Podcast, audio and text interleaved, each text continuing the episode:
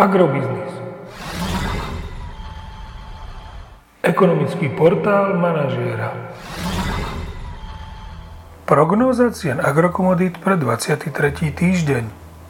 Očakávané ceny na burze Matif na konci 23. týždňa.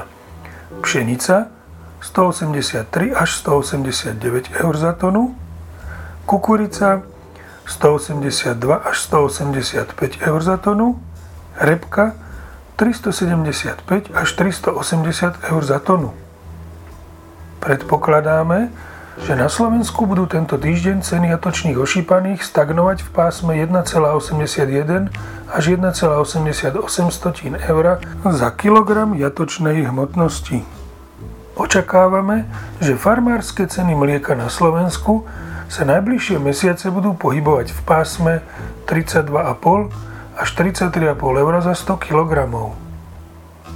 Výrazný pokles cien ropy v ostatnom týždni prinesie na slovenské čerpacie stanice citeľné znižovanie cien pohodných hmôt. Tie by mohli postupne klesnúť o 5 až 6 eurocentov za liter.